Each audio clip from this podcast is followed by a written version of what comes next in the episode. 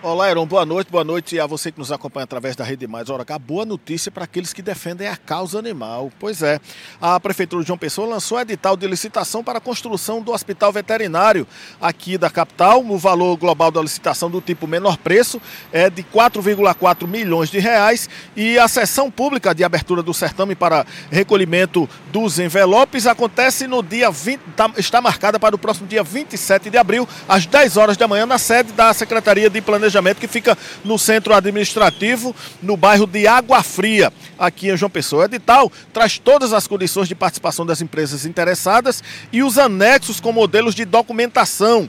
O prazo de execução da obra, trezentos dias, contados a partir do primeiro dia útil uh, da expedição da ordem de serviços. Há exatamente um mês, a gente teve aqui na Hora H, uh, aqui na Hora H demais, a gente teve aqui no local uh, onde deve ser construído o Hospital Veterinário e a gente mostrava a situação desse Esse terreno, uh, a gente mostrava que está abandonado, estava e está abandonado. Agora as pessoas já estão fazendo ali a limpeza, retirando o entulho. À época também a gente mostrava o, que o local também estava servindo de depósito de animais, ou seja, animais abandonados estavam vivendo por aqui.